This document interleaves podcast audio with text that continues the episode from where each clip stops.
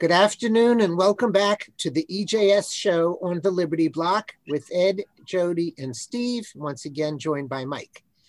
This show is being recorded live and will be available within a few hours as a podcast, which can be found on iTunes, SoundCloud, and Rumble by searching for the Liberty Block. We invite anyone listening live to this podcast to join us on Zoom or by phone. The links are up on Facebook and MeWe. And share your thoughts on the issues that we discuss. I'm not wishing anybody a good afternoon today. Everybody obviously has heard the very sad news that uh, the absolute number one in the talk business, Rush Limbaugh, has passed away today as a result of his lung cancer. Um, all of us talkers and would-be talkers, we probably owe the entire genre to him. I think I won't say I owe all of my views to him, but I will say that he's taught me tons.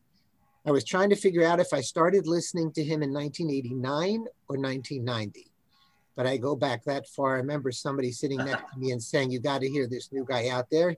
He says what we believe. And I listened to him for twenty years religiously. I remember going out. Um, you guys are old enough to remember when it wasn't easy to tape talk radio. There was no such thing as a podcast. There weren't any replays that you could download. And I found a gadget for more money than I want to admit that would actually tape digitally a talk radio show. And I probably listened to everyone. I had the Limbaugh Letter for many, many, many years. So one, Rush taught me a couple of things. The first one I know for sure was his. He said, what you need for success, when people would call him up, he would say content, content, and content. And I believe that he was also responsible for teaching me the second thing, teaching me, teaching everybody, that the one thing you absolutely never want to have on talk radio is silence. So to honor Rush, I'm going to ask you for a few seconds of silence in his memory.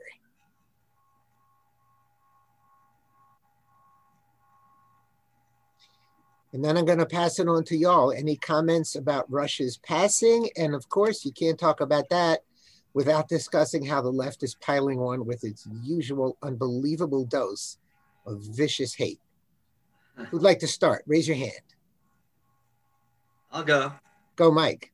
So, um, you know, I, I started uh, having some thoughts today after I first posted about his passing on, on Facebook. And, um, you know, I think the first time I ever really heard Rush, and I, I didn't realize I was hearing Rush at the time. My father used to go to bed back in the late eighties with the radio on.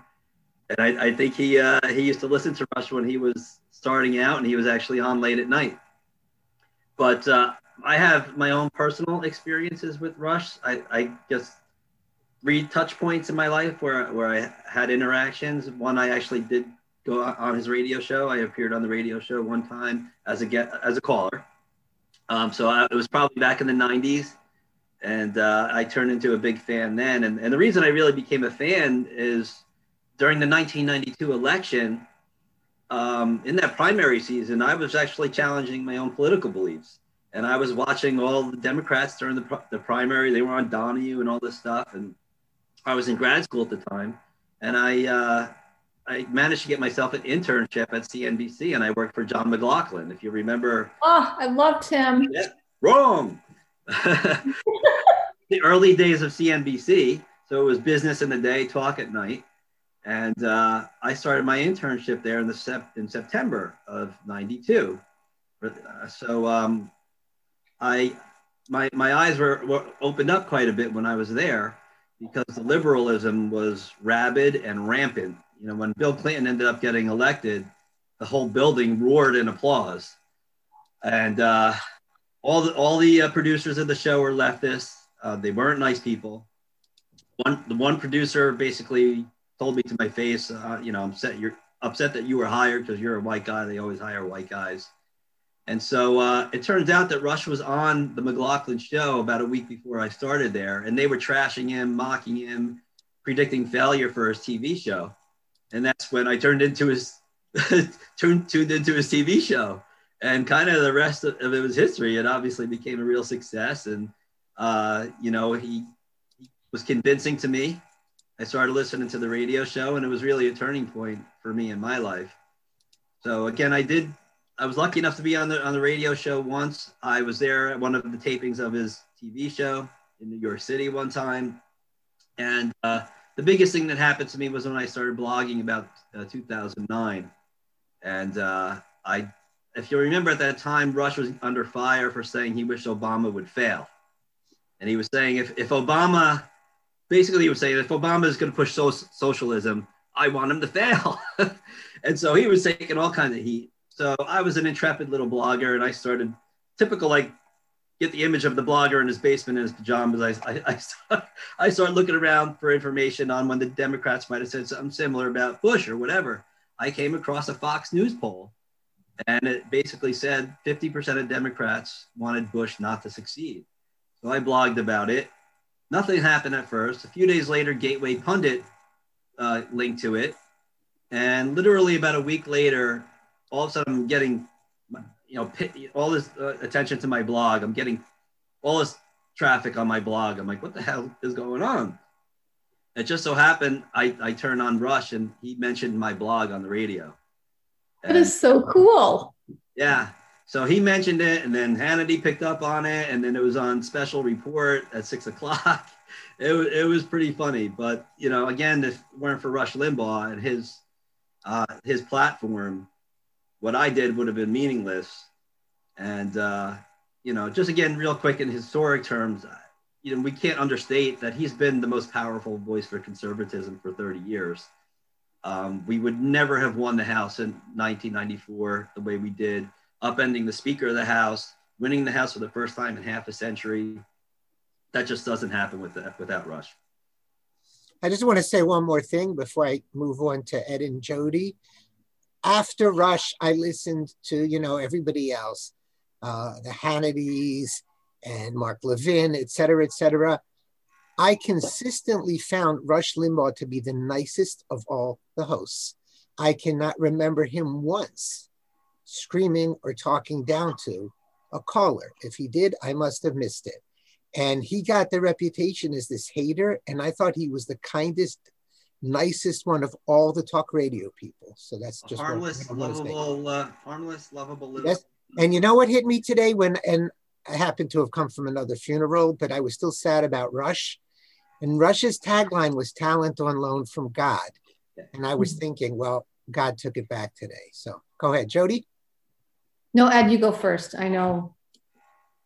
You go, Ed. Well, I think that's a, that was a good segue, Steve. You know, talent on loan from God, and God called in the loan today. Uh, I'm, I'm not a God-fearing person, but uh, that's exactly how I felt. It's it's a big void for me. I never met the man. I was never on his show. Uh, and despite being on the same side of the political as he was, I had many differences of opinion with him. Um, I still remember thinking that he turned his back on conservatives when he turned his back on Ted Cruz in two thousand sixteen. Um, I turned his show off for, for, I was going to say for a short while, but it was probably a good year or two that I just didn't listen to him. Um, it took as long as it took for me to be won over to Trump to really go back to him. Um, but I think it's just weird. He was sort of a guardian angel. I mean, I don't, you know, again, I don't, I'm not a religious person. I don't believe in all that mysticism, but no matter what the disagreement was, and maybe this gets into what Steve was also saying about him being a really kind person. Uh, but I think it also gets to him just being right about so many things. He, even when I disagreed with him, I still, I guess with the possible exception of, of Trump over Hillary in two thousand sixteen, Um, I always thought, even when I disagreed with him, that he had my best interest at heart. And, and I guess even looking back, I think even then I thought he did um, in, in a way that that nobody ever really has. I mean, you know, I he was he was he was a guardian angel for for all of us on the right. He always had our best interest at heart, and he always had a a strategy to win. Uh, he was always positive and upbeat. He believed in this country. He believed in, in our fight. Uh, he was never despondent. He was never pessimistic, whether it was about his own personal health and personal diagnosis or about Obama's victory or about Biden's victory. Um, nothing fazed him. He was always there.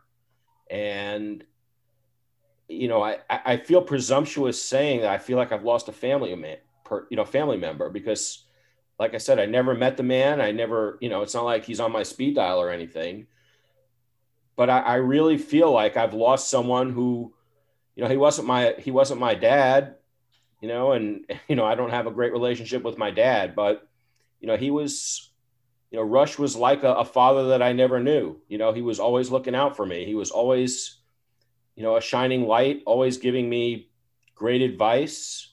Um, even when I disagreed with it, I still think it was from the heart, and it was from the, both from the heart and from the brain. I mean, he was a smart, brilliant man.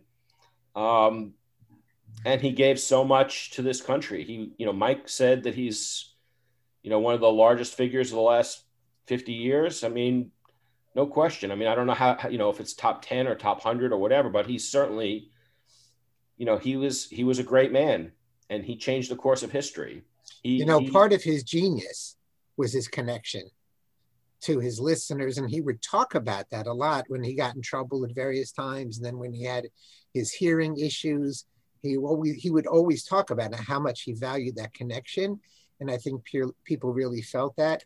Another thing that always impressed me about Rush, and I don't think I'm naive, was he did his two fundraisers. He did for, I think, the Marine Corps Law Enforcement, it's called, and he did for leukemia and blood cancers and stuff. And he would very humbly pledge a couple million dollars at a pop. And maybe I'm a sucker, but it really touched me. He wasn't a lot of fanfare, but I think he helped a tremendous amount of people quietly. So, Jody? Yeah, um, I'm once again probably a little bit the odd woman out here, because I really didn't know anything about him. Um, I can tell you, um, I think he's a good example of the fact that the left is so effective at um, avoiding the, the content of what people are discussing and what they're trying to discuss and what they're bringing up, and instead mischaracterizing them. Um, And they seem to have no uh, remorse over just totally mischaracterizing people. And I would say I probably bought into that too, too much. Um, and then when I did come over to the right side, um, I just, I never, I kind of was finding my own way. And I just never tuned into his show, except one time a couple months ago at the behest of a friend. But I'm sad to say I, I know very little about him. Um, uh, I one per, I, and maybe it was on Fox News where they were talking about how, and this because this is how I've always been. This is this is a big part of what my shift was. He said, "You always have to be truthful. So be truthful." You know, in his reporting, he was talking about the value of being truthful. It was to Harris Faulkner. I guess he told her that, you know, just make sure you're always being truthful. And I really, um, I appreciated that. And, you know, I have a feeling things that I've heard probably came from him and I didn't even realize it. But like I said, sadly, um, you know, the left will probably continue to mischaracterize him. Like I think that they already have, and that's really sad. Jody, I actually think you made one of the best points. Um, not even on purpose. Rush, right. Rush was canceled before cancel culture. He was Palinized before Palinization. And you're right, they succeeded in besmirching his name so badly. And I remember he used to tell callers, just listen for six weeks. Give me six weeks. And he would always say, the people who quote me have never listened to the show. And they could take him out of context, which is why when we're going to read all these negative eulogies that they write about him, did any of them ever listen to this man? So I think you're bringing up a fantastic point. And in that sense, he had his fifteen, twenty million listeners, whatever it was, which is a staggering amount. How many people would have listened had they not canceled? Yeah. So I think you're making yeah. a fantastic point. So, you know, and it is, it's the mischaracterization is really effective when you have a society of people unwilling to think or to think beyond that mischaracterization, it's very strong and pervasive, especially when you've kind of taught people, don't question what we say about this horrible person or you're a horrible person. It's really tragic. You know what? I, I want to jump in for a second. I, when I first was introduced to Rush, it was while I was in law school in the early nineties. And he was just, he had just started his television show. And I had a brief period in my life during law school when I was on the other side of the aisle. I was sort of a Bill Clinton Democrat type. And, but I was, I always retained the honesty that I have today. Um, I never forgot the things that made me very conservative all through high school and, and the first part of college. Um, and I was friends with the guy who ran the Federalist Society at my law school. And he, you know, he and I used to sit in the dorm, and he would, he would invite me to, to watch the guy. And I would watch Rush Limbaugh's program with this guy. His name was Brian. And we watched it every night, and I could never find anything wrong with it. I always agreed with what he was saying. I thought he was, he was right on the, on the mark. And, um, you know, he helped bring me back to, to the right side of the aisle. And um, I think, I think that the problem you're pointing to, Jody, is that American, a lot of American people have lost virtue. And, you know, when we get into our, our discussions about current events, I think that's an important thing to always keep in mind. Without a virtuous people, there's no political system that's going to save them. And, you know, I, when I look back at my own history, it was my own honesty that saved me, because I listened to what Rush was saying. He certainly wasn't the only voice that I heard, although he was probably the only radio and T V voice. Um, but he, um, you know, my honesty helped save me. And, and, you know, if you were willing to listen to him, you know, Steve said correctly that, you know, Rush would say, give me six weeks and, and see what you think. And, and I, did. And I gave him time. And, you know, the more I listened, the more I agreed. And, um, you know, Steve, if, if people were, were honest and willing, you know, willing to face the facts of reality for what they are, I think, I think that he would have had a, a much, an even bigger audience. Yeah. I tell you, it came to mind that, um, you know, here we are experiencing cancel, experiencing cancel culture everywhere. Uh, you know, they tried to do that to Rush too. They were talk of the fairness doctrine and getting him off the air. Again, uh, I don't know if I mentioned this before. He used to say, I am equal time. Yeah, no, mm-hmm. He was the only one out there. And so, um, you know, it's just remarkable that he was able to withstand all that.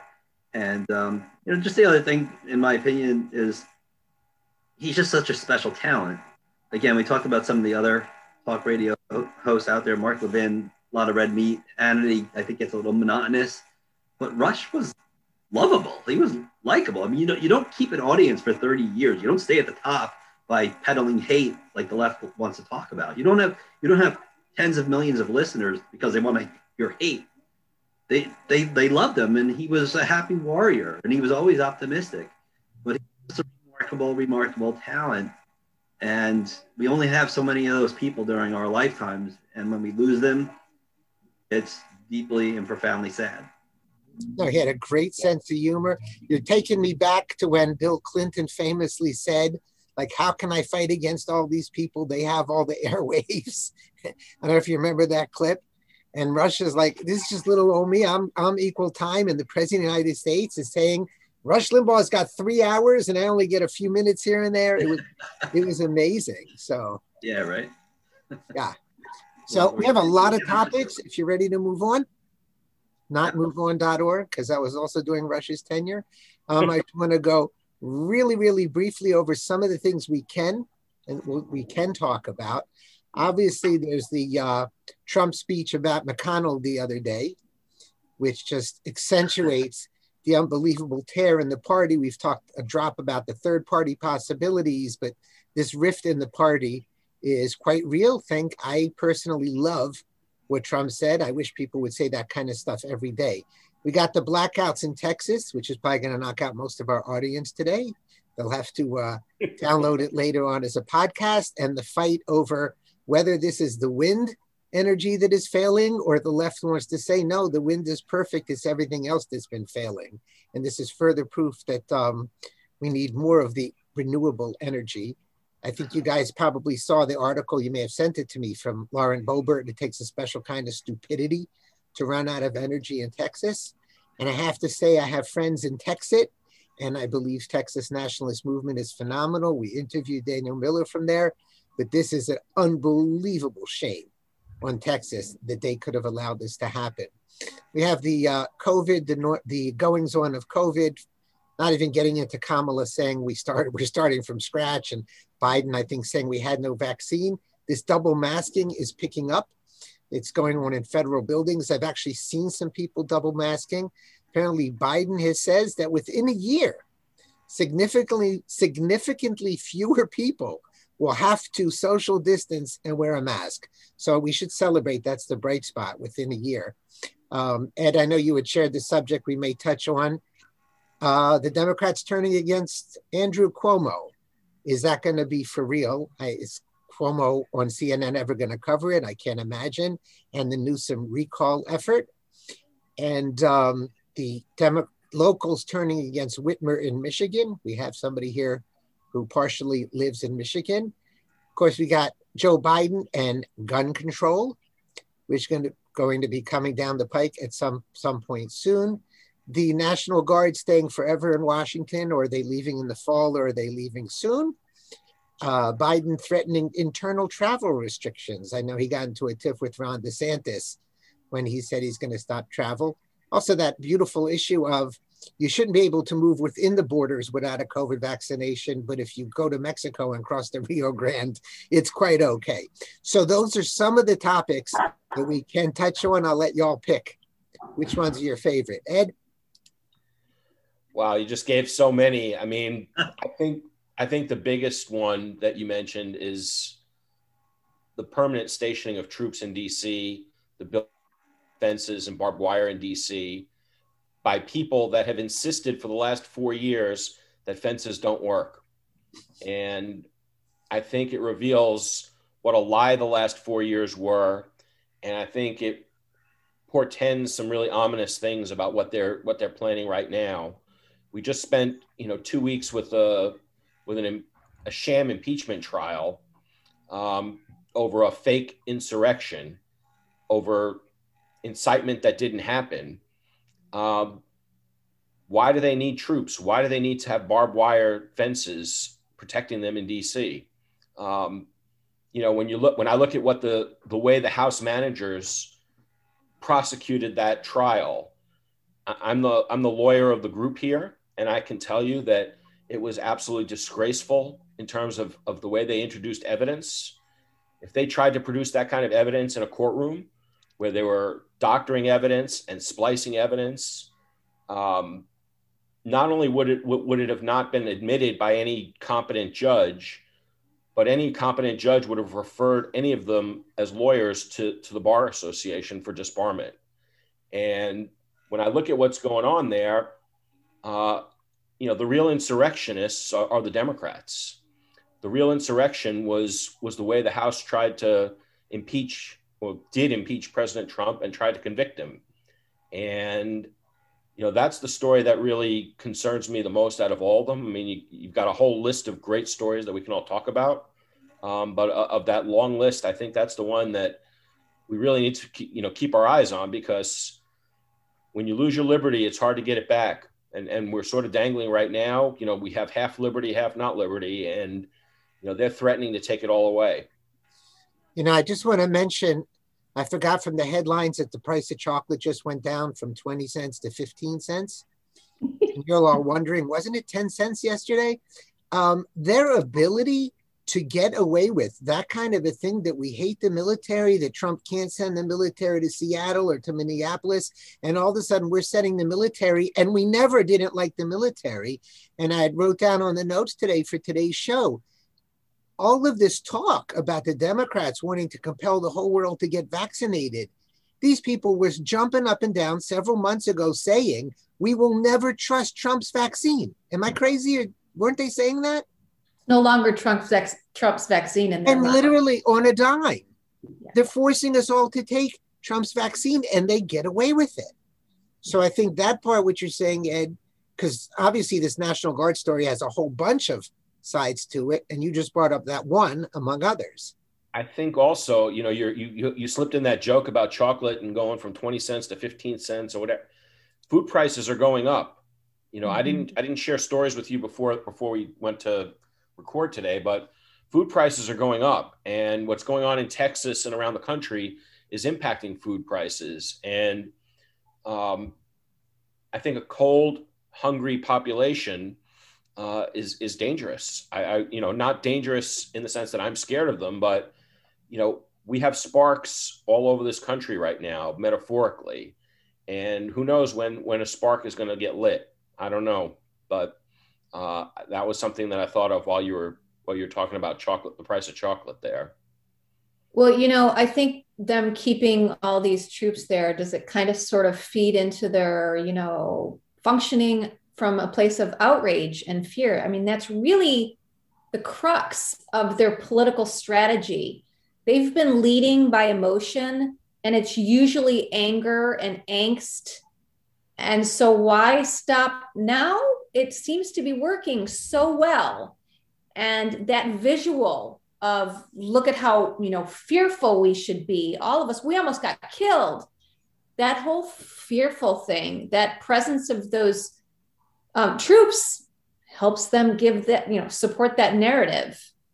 Well, and I think Trump, Trump's letter to Mc, or about McConnell really ties into this as well, because we desperately, desperately need an opposition party right now. Um, and if nothing else, Trump was saying the same thing. He was saying the Republicans need to be in opposition, and McConnell is not in opposition. Um, if we don't have an opposition, we may never have a chance to have an opposition in the future. So um, I, I think it's really important over the next year to one to three years to to have an opposition, to, to have somebody, to have leaders, not just one person, but you know, the Republican Party as a whole coalesce around the idea that the troops need to go home, businesses need to open, schools need to open, churches need to open. I mean, there's a whole platform that's just waiting for the Republican Party to pick up. And, you know, it's an open question whether they're going to pick it up or whether they're just going to go along to get along. And, you know, that's that's the real big story that we've got in front of us right now. So, I mean, I know I, this has always been my position, and I keep, it doesn't, I think I'm concerned, I guess, because what I see is it doesn't really matter what opposition party we have, whether somehow suddenly the Republicans evolve into this, you know, um, good opposition party, which we probably doubt that's going to happen, or somebody new comes along, you still have that monumental barrier to convincing the people that it's a good party or to vote for them. Just like what I was just highlighting about Rush Limbaugh.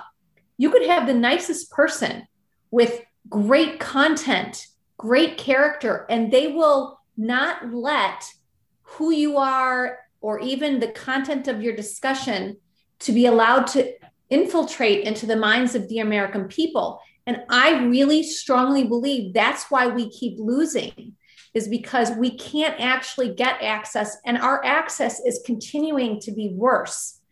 And I wanted to just say on that note, something in um, Donald Trump's letter, he used some words, and you know, reality is words really matter. Words really, really matter. And um, one of the things that Donald Trump said that I loved, and I wish, just like the left does, they take this little phrase or something and they make it go viral. It's like everyone was trained, say this five hundred times today, say it five hundred times today. It's how they make a lie feel true, right? They've trained each other to repeat something five hundred times every day. And it could be a bald-faced lie, and it almost always is, but, but it works. Their strategy works. And so we have truth on our side, and we can't mobilize truth in the same way. And this is where I'm saying we need to start doing that. And some words that Trump used, I love. He's um, he said... Um, He called McConnell's Beltway First in comparison to uh, America First, and uh, Biden's uh, America Last. Beltway First, I love it because it puts the it puts the opposition uh, on defense. It's an offensive without without, you know, going into later in his later in his letter, he did name calling, which to me is, I hate it. I just, I, it's pointless. I feel like it's not politically advantageous, especially for our side. The left can name call because they spent decades doing the work of capturing the hearts and minds of people. So they can literally kill people and still be praised. Our side has to be a little more careful with that. Plus, I don't like it personally, but well, you can use powerful, powerful words of attack against them, you know, without getting into the personal character smears. And I wish that our side would do a heck of a lot more than that. And I love that Beltway first and America last I think wording. There's a division of labor, though. I mean, I think if Trump wants to run for president again, I agree with you that he's got to stop the name calling. But well, I'm, I mean, our side in general. Well, and I'm ta- on our side, I think, I think that, you know, it's sort of like the, how the vice presidential nominee is often selected on the basis of how good of an attack dog he can be or she can be. And I think that our side definitely needs attack dogs because we don't attack. I mean, talk radio, Rush Limbaugh was our attack dog for a long time. Mark Le- Mark Levin is a is an attack dog for us. Um, we we but need they our- end up in their own echo chambers. They don't end up getting heard by people enough to expand our tent. They get mischaracterized, and it works, is what I'm right. saying. The reality is, it's it works. I'm not saying it's morally right, but it Rush, works, and they Rush usually had, use lies. Rush had twenty million view- listeners. Um, I'm not saying that every, I mean. Ted Cruz can't get away with it. I mean, I'm not saying that he shouldn't try necessarily, but you know, Ted Cruz is just a gentleman, and he's just not gonna, he's not gonna be able to do the kind of uh, foxhole fighting that Trump does. Um, and you know, Trump lost re-election, at least in part, because of that. There were some people. I mean, we all on this program think that he was that the election was stolen, that there were at least I don't want to say stolen, but that there was substantial election fraud in some important places. Um, but at least for me, I have to acknowledge that there were people in the suburbs who wouldn't vote for him because of his tweets, and which which speaks to your point, Jody. So as the president, yes, he probably should be more presidential, but if he's not gonna run again, if he's just gonna be on the sideline and he's gonna pick and choose candidates, we need some bomb throwers. We need a lot of bomb throwers, and we need we need to We need. See, I just I disagree because I think once we we start throwing those verbal bombs, we've. So if you're in the center, and um, you hear somebody say something like, I, "I wish I had the words in front of me," but just something unkind about someone, and then the media and the education system, people you trust. I don't trust them now, but if I did when I was in the middle. Uh-huh. I trusted Diane Sawyer. I trusted George Stephanopoulos. I trusted Chris Matthews. So when they would play the video of those words, you know, if you play a video of those words of those that person saying, whatever narrative that person that I trusted on T V said to me would resonate. Now, okay. That person didn't really say that. If I saw them not being mean, then at least I have the opportunity to say, well, gee, that wasn't mean. That was, they didn't say what, what they said. They didn't say that. Would have at least started to help open, uh, you know, the intellectual door open a little bit to question, maybe you're mischaracterizing them, but every opportunity that we get or that we give them as an opportunity to uh, make us look worse than we are because we said something um, unkind, I think is detrimental to our side extremely. The way we are we're held to a different standard than the left.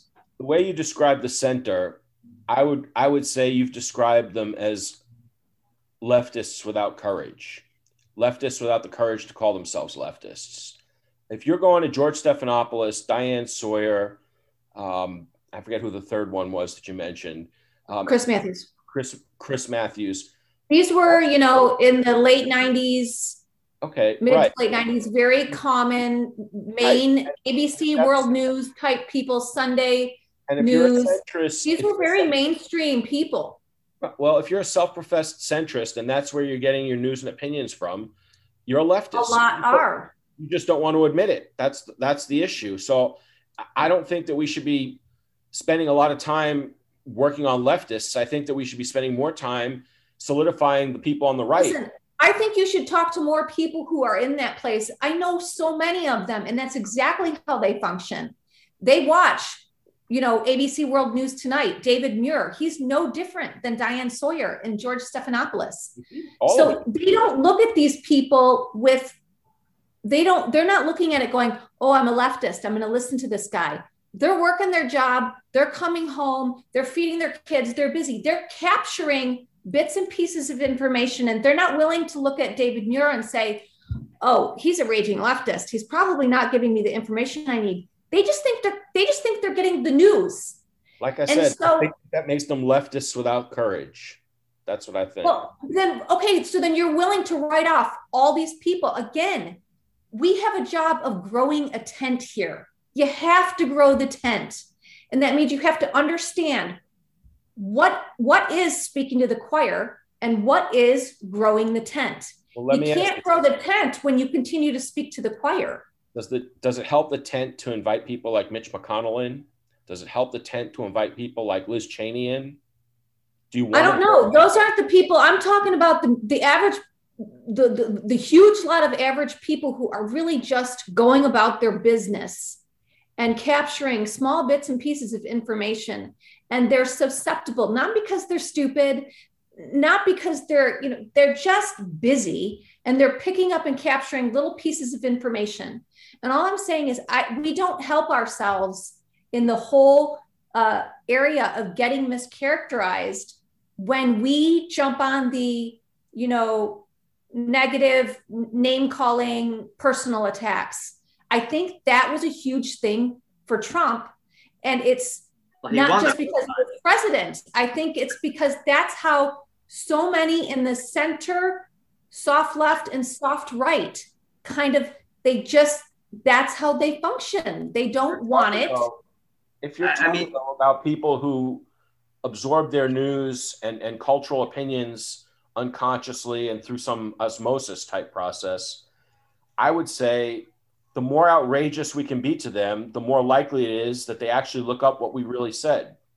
I don't think- I think you're, I think that's exactly the opposite. I think it's more likely that once once they get mischaracterized in the minds of these people, it's no longer worth their time. These aren't people who are going to be like, I don't think these- You're articulating the McCain strategy, and the McCain strategy doesn't work, in my opinion. Well, I'm, artic- I'm articulating the leftist strategy. Look at where it's brought them. It's been brilliant. They invested decades into it, and I think for a valid reason.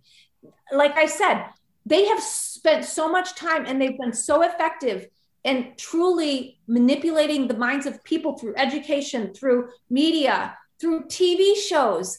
They've done it so effectively that really people can just sort of absorb things, and they there there's like a instant, um, you know, well, these people, you know, they care about poor people. Well, so they wouldn't lie to me. So I'm sure that person, especially because I saw him, I saw him say those words, and you know, Jody, Chris Muir says I, it with his tone. I, I hear what you're saying, Jody. I mean, I was a communications director, so I, I've I've been there. I worked for a conservative nonprofit, and we talked about how do you get fifty, fifty plus one, right? That's all we all we need. But then again, I'm I'm torn, because do we want the Frank Luntz approach, the focus group, poll tested approach, or do we want the Trump approach that actually won in two thousand sixteen? Uh, you know, I mean, like, he did win. Trump approach won in two thousand sixteen, probably not for that reason, because it it it didn't turn out well this time. You know, I, I, I I'm I'm sympathetic to what you're saying, and I'm not saying you're all wrong by any stretch at all. I, I think words matter. I think how we present things matter. I think the left is very good at storytelling, and the right is horrible at storytelling. We get totally. Oh, and the minimum wage is going to cost jobs and blah, blah. No, no, no, no. Talk to the business owner. Let them tell their story about how this is affecting their life. The, the business that, that they started from scratch when they had nothing. Like Herman Cain, right? Right? Yeah, I mean, you, remember Herman Cain with Hillary Care? Yeah, I mean, stories matter to people. Yeah, mm-hmm. I'm right, we're very bad at it. But again, we talk about this a lot, and I don't want to feel like we're beating a dead horse. We still have the culture against us. We have, still have all the media outlets against us. You know, again, we had Rush Limbaugh. We have talk radio.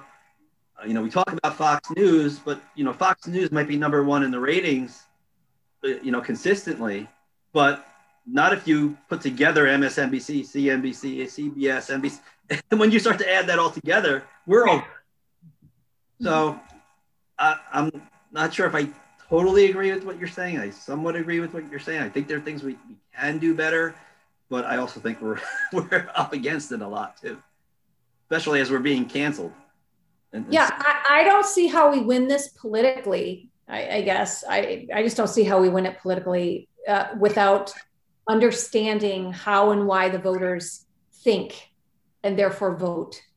And I think we're so far away from understanding that. And I just, I'm just saying, I think this is a good example of, you know, the left is so good at mischaracterizing us. And, you know, we're not, we, we don't, that's not the same rules for both they're, sides. That's the reality of the situation. They're successful at all the things you're saying we shouldn't do, right? They call names constantly. It's like racist, bigot, homophobic.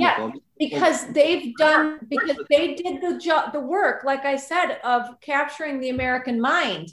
They, you know, this is what they've they've ramped it up lately, right? Because they know they can. fifteen, twenty years ago, they wouldn't have been this insane about their, ver- they wouldn't have probably been this, what is the word, um, unmuzzled and unabashed about their horrifying words, but they've done the work. They've gained the ownership of the American mind, and they know it. It, it, I don't know. I, I think part of the right liberalism years ago, and, and I remember they were not muzzled at all when it came to Rush Limbaugh. I mean, they said yeah. the things about. So that's Rush. My point. Rush Limbaugh. Here's a good man who, you know, you could have been debating the content of what he was talking about, but they didn't even need to. They could just say, mischaracterize him, say bad things, and not dumb people like me would be like, oh, oh yeah, no, and then just not listen. Well, remember, Rush, Rush, Rush would always talk about symbolism over substance, right? That was one of his big mantras all the time. The left, the left is all about emotionalism. So in a sense, yes. You're at a disadvantage. I'm just trying to say, we think a lot more probably- cerebrally about things and logically about things, and, and we leave out the emotional part of things too often. To our peril, to our peril. Now, but- we could we could be doing exactly what we do, which is talk about the content, the importance of the content, like um, the, the, the, the, the store owner, with emotion. We, we could actually use facts and... Uh, healthcare is my best subject, but for example, where, you know, people want access to affordable healthcare. And so instead of getting on the let insurance companies go across state lines and do all these pe- things where people are like, it doesn't register because it doesn't connect me emotionally with how does, how, why does that make me feel good? I don't know. I don't really understand it. So, but we could actually take those things and start talking to them, talking about them in a way that does that quickly, quickly, quickly. And that's where I highlight these words, beltway first. Those are really, it's a really quick way of attacking the left. Beltway first, you selfish people. It's that, it has this, oh, you're so selfish feeling to it. Oh yes, you're so I, selfish. I agree, and that's, it's a form of name calling though, which you were saying you don't like. No, I'm saying, no, that's the content. That's the content of what they do, what their, whether, whether it's McConnell or whoever it is, that's the content of what they're doing is putting the beltway first. Name calling would have been McConnell, you, whatever. Trump did it. I can't remember what he called him. He did this slew of personal name calling. Well, I'm he, like, took you know out, he, he took out of there, he was going to comment on his looks, but he took that out. Of course, th- his looks speak for themselves. We'll just leave it at that. And, you know, Jody, I think part of what I hear is self-contradictory, because on the one hand, you're saying if we're nicer and more lovable fuzzballs, maybe they'll listen to us. But the point is, Rush was a lovable fuzzball, and they succeeded in painting him as so far right as wanting. Remember the Rush and the dog food controversy? They had most of America convinced that Rush wants people to eat dog food because he made a joke about it. And they said he's serving his own mother dog food and all that stuff. So I don't think it would help. So I'm talking about going on and not being on D. I'm talking about going on offense.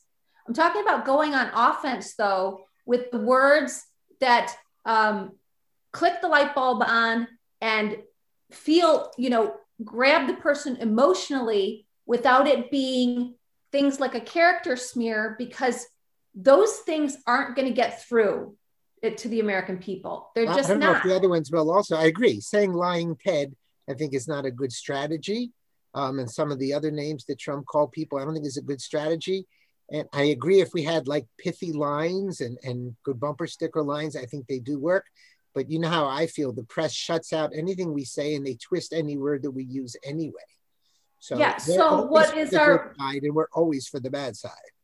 So that, so then what is our, you know, I think that's Russia's, I say, okay, so even if we have a third party, what, what do we do? Because okay. First of all, first of all our messages aren't working. And second of all, they won't let us through. And when we do get through, they mischaracterize us. So that's the reality of the world we live in. So what Rush, do we do?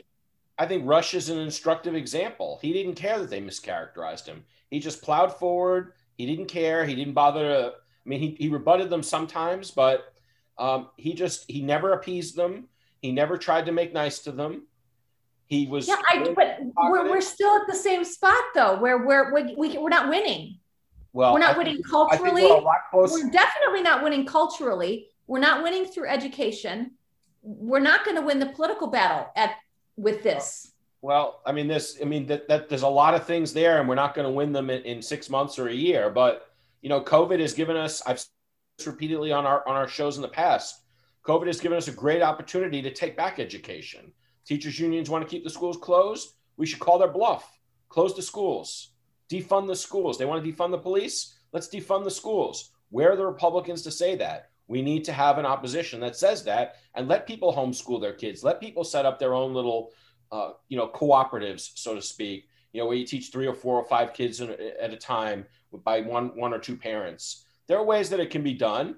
Um, and that's, you know, if, if we, if somebody came up with that and started talking about that, think about how much progress we could make culturally if we pulled our kids out of the schools. And, you know, for all the talk of how, how much the isolation is hurting kids, and I think it is, and I see it with my own son, um, at the same time, keeping them away from the propaganda mills that these public schools are is, is, a, is a good thing. And I think it'll, it'll have some benefit for us down the road. I think we need to, to capitalize on it.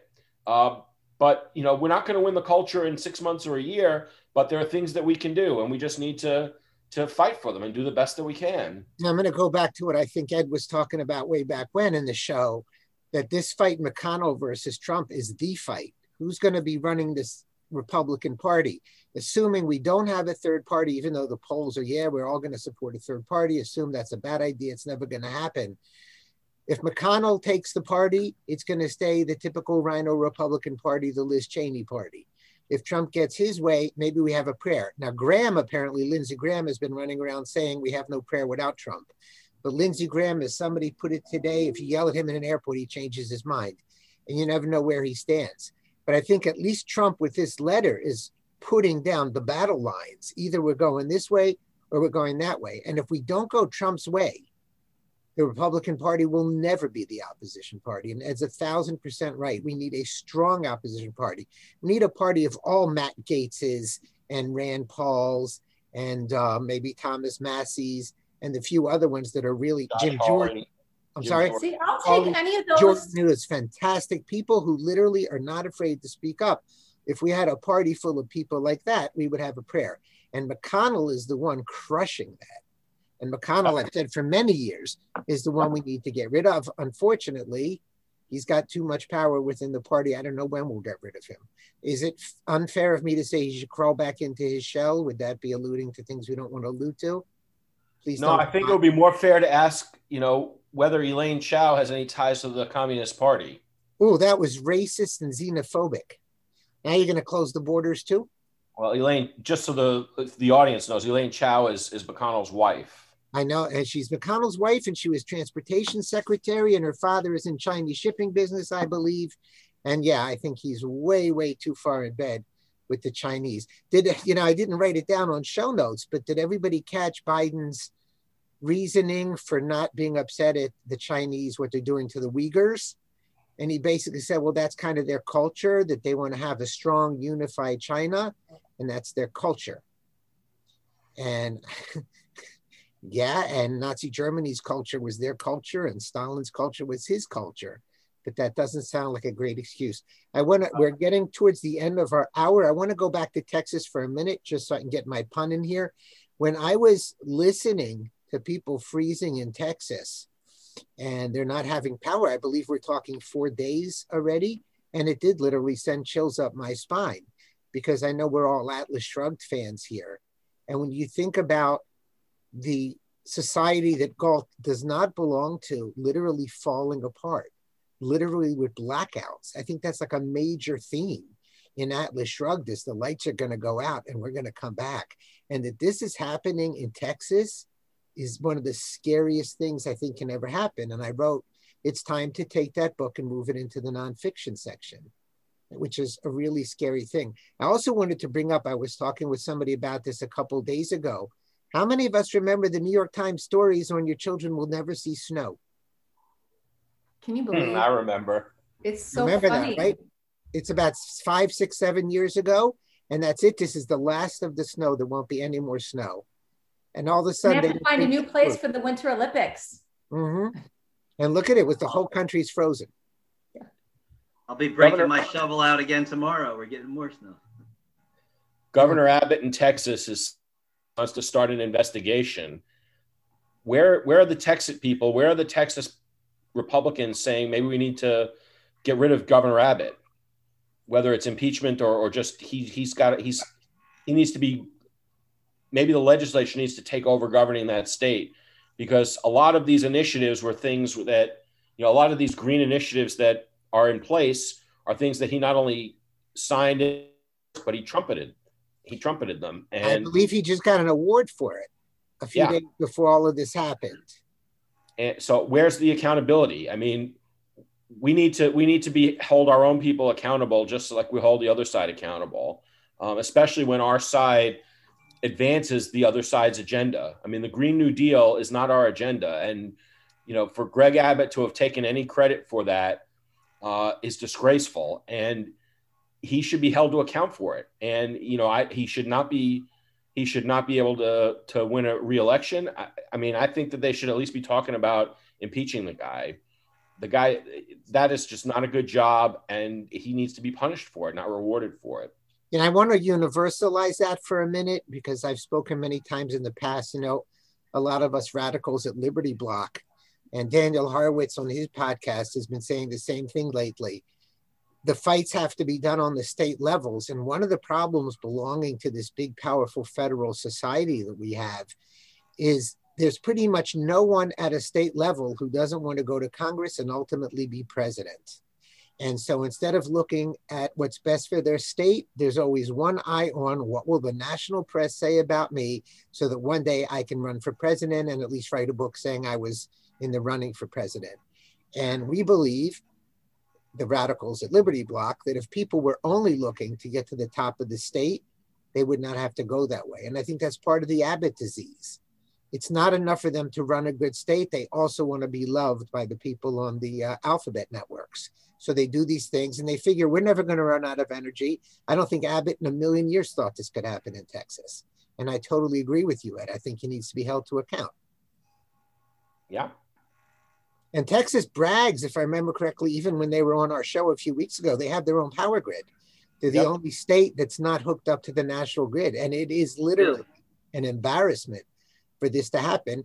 Now, we also know, because we're pretty sophisticated and well-read audience, that investigations are exactly what governments always do to avoid accountability. Mm-hmm. True. I'll tell you, that that's interesting you bring that up, because um, I harken back to when we were having a discussion um, about the two-state solution for America, that was one thing I brought up, was the grid. Because how do you how do you separate all these states that are on the same power grid when leftists want windmills that freeze during a snowstorm? Well, so now it was my understanding in reading it that that their windmills were only about twenty-four percent of their total energy output. So it wasn't just their windmills that failed.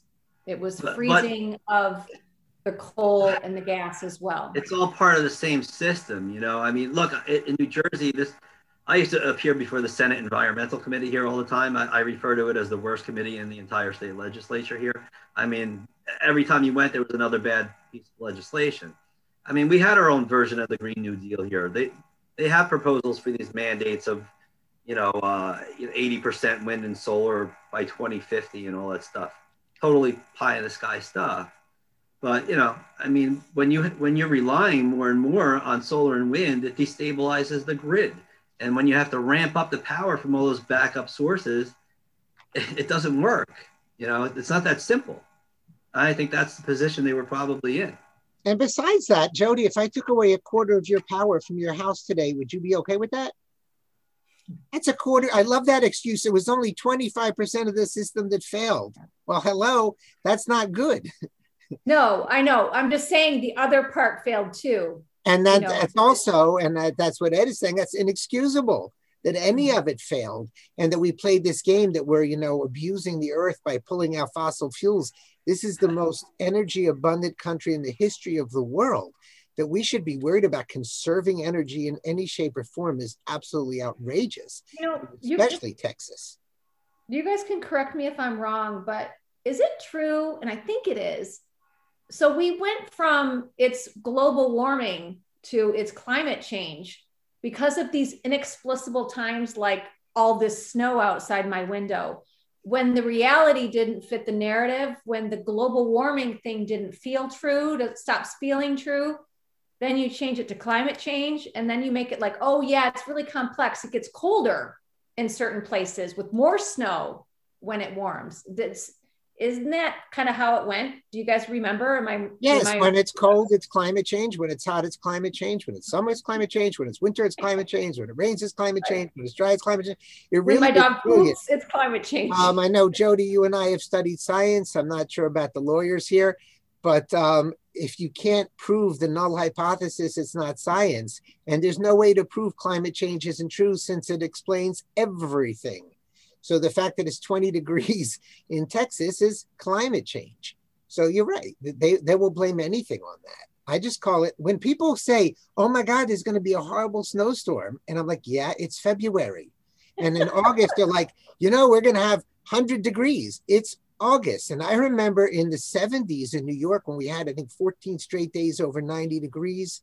Anybody who lived up here probably remembers those wonderful days. It's called summer. There's a reason it's called August, and yet we blame it on these things. So I'm just saying, it will be interesting if Texas gets away with this by saying, let's do a blue ribbon commission and then shoves it into a drawer. You know what I was thinking?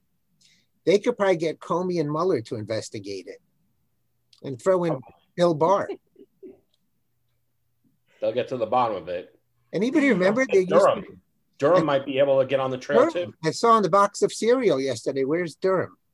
Now I want to mention on the good news side, I don't know if you guys saw this article, um, Republican California State Senator Melissa Melendez introduced a bill package Tuesday that would make political affiliation a protected class under California's anti-discrimination laws.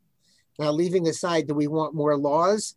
But if you have to serve everybody, then you should have to serve horrible so, people. I mean, like us. At, it's, at the surface, I love it. And I've been wondering, like, why is it that it's discriminatory against somebody's race and religion, but not their political? But at the same time, it is another government law. I don't really like that part, but I don't have another solution to the fact that just because somebody said something that someone doesn't like, they can fire them and do or harass them or anything like that. I don't know. I liked it. I'm, it I'm not against infection. I'm not against government laws, you know, in a knee-jerk sort of way. But my reaction is, if that law gets passed, then we're going to have to keep. We're not going to be able to fire someone who's a Nazi. We're not going to be able to file, fire someone who's a commie. Um, I'm not sure I like that law. Yeah. Well, some of us who are more libertarian believe you should be able to hire anybody you want. You should be able to yeah. serve anybody you want.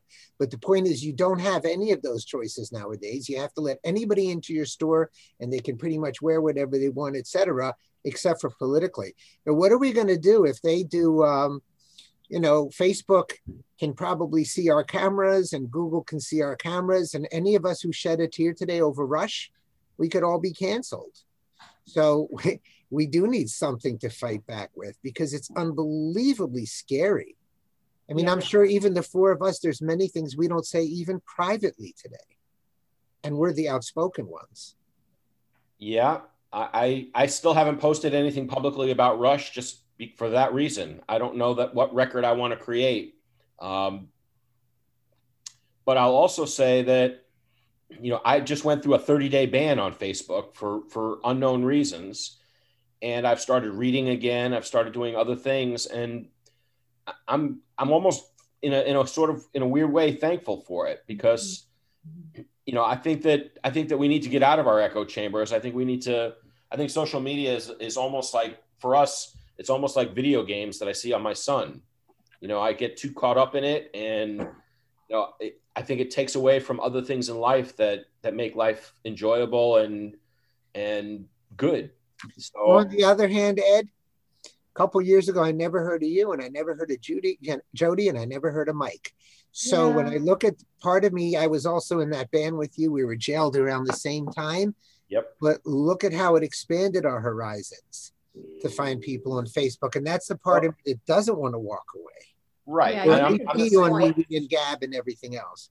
It's like what I say to my son. I don't want to take your video games away, but maybe they've taken over your life a little too much. And I think that for me, social media probably has taken over my life a little more than I than I had realized, and that was probably healthy for me. So half a step back, not a full step back, not, you know, not just abandoning the platform, but taking a step back is not such a bad thing for me. I mean, I do I do value that I've met you guys through this medium. Um, I'm not I don't mean to say I don't, but uh, I feel like, you know, I, I'd lost some of the other things that I used to do on a regular basis. And I, you know, I'm, I'm happy to be reading more books and like eating and sleeping. No, I never gave those up. Listen, I agree with you, Ed. It's, it's addicting, and it easily um, can overtake your life if you let it. Well, you know, uh, as a stay-at-home mom, I loved it because it was kind of like my outlet, my intellectual outlet. Um, I took myself off my political Facebook. I didn't get kicked off. Um, and, and initially I really missed it, but I don't miss it anymore. And there's a part of me who, even if I sort of have the, oh, I want to go back because of the people that I miss, certain people that I never would have known, never would have met, loved having discussions. And they're the only reason I'd want to go back. And then I think to myself, hmm, I'd rather like give the, you know what, to Mark Zuckerberg and never go back. Well, let me say this, Jody, having gone back and put my toe in the water a little bit, Facebook is a ghost town. Oh, good. A lot of people, a lot of the people that you miss and that I've missed, they're not even there. I mean, the, you know, the conversations that happen, I mean, it's, it's, it's barely above, you know, MeWe or, you know, some of these other platforms that haven't been able to get really interested by. Um, what happened if what Facebook did destroyed its, its business a lot. I hope um, so. I think so. Okay, folks, we're going to start wrapping up and giving everybody a couple minutes to talk about what we didn't get to so that they don't say we didn't get to it, and make any closing comments. Mike, what would you like to add? Well, again, I just, you know, it's a sad and somber day in a lot of ways. Um, you know, Rush Limbaugh was a monumental figure, and you know, I, he became, in, in, a, in a way, uh, a real comfort to us, part of a way of life, really. And his, his presence is going to be sore, sorely, sorely missed. So I, I think I'll just leave it there this time around. Does everybody else have that jingle playing in their head? Dun, dun, dun, dun, dun, dun, dun, dun, dun, dun. Pretenders. Yeah. The, the Pretenders, My City Was Gone. You know, uh, I, I think he had a, make a little deal to keep that song, because I think Chrissie Hynde, like a lot of entertainers, musicians, is left wing, but I think her father listened to the program, if I understand the story right, and that's kind of how the deal was cut to allow him to continue to use that song. Oh, don't quote me on that. I think that's the story. I know something like that. Jody? Um, so I'm just going to close with a funny joke that uh, Tucker said about the Texas thing. I don't know if you guys read this or saw, watched him, but he said about Texas, running out of energy in Texas is like starving to death at the grocery store. You can only do it on purpose. That was hilarious. And, and sad. And sad at the same time. We up to me? Uh, R I P to Rush. Well, I wish I would have listened to him more, but. What'd you say? I said R I P to Rush. I, you know, may rest in peace. I wish I would have listened to him more, but I have a feeling I've heard a lot more of him than even I realize. Well, I have to start just the way we started the show, by paying my respects to Rush. Um, I think we did a good job of covering him today. Um, he's a larger than life figure. There's no replacing him. Um, and, and there's, there's a hole in my heart where, where he, you know, where he, he used to be. Um, I think we missed a whole bunch of stories, or we didn't get to a whole bunch of stories in our hour today. Um, you know, the, the recall effort in California against Governor Newsom apparently has reached the number of the minimum number of signatures required to get on the ballot. Uh, I don't know if it's because all the conservatives in California have gotten together and signed it, or if some of the leftists out there are a little tired of seeing their state fall into the ocean. I don't know. I think it's something to, to watch during the rest of the year. Ed, excuse me one second. I will add, if I can interrupt you for a second, I know for a fact that a lot of the backing is coming from the far left, which shocks me, but I know for a fact.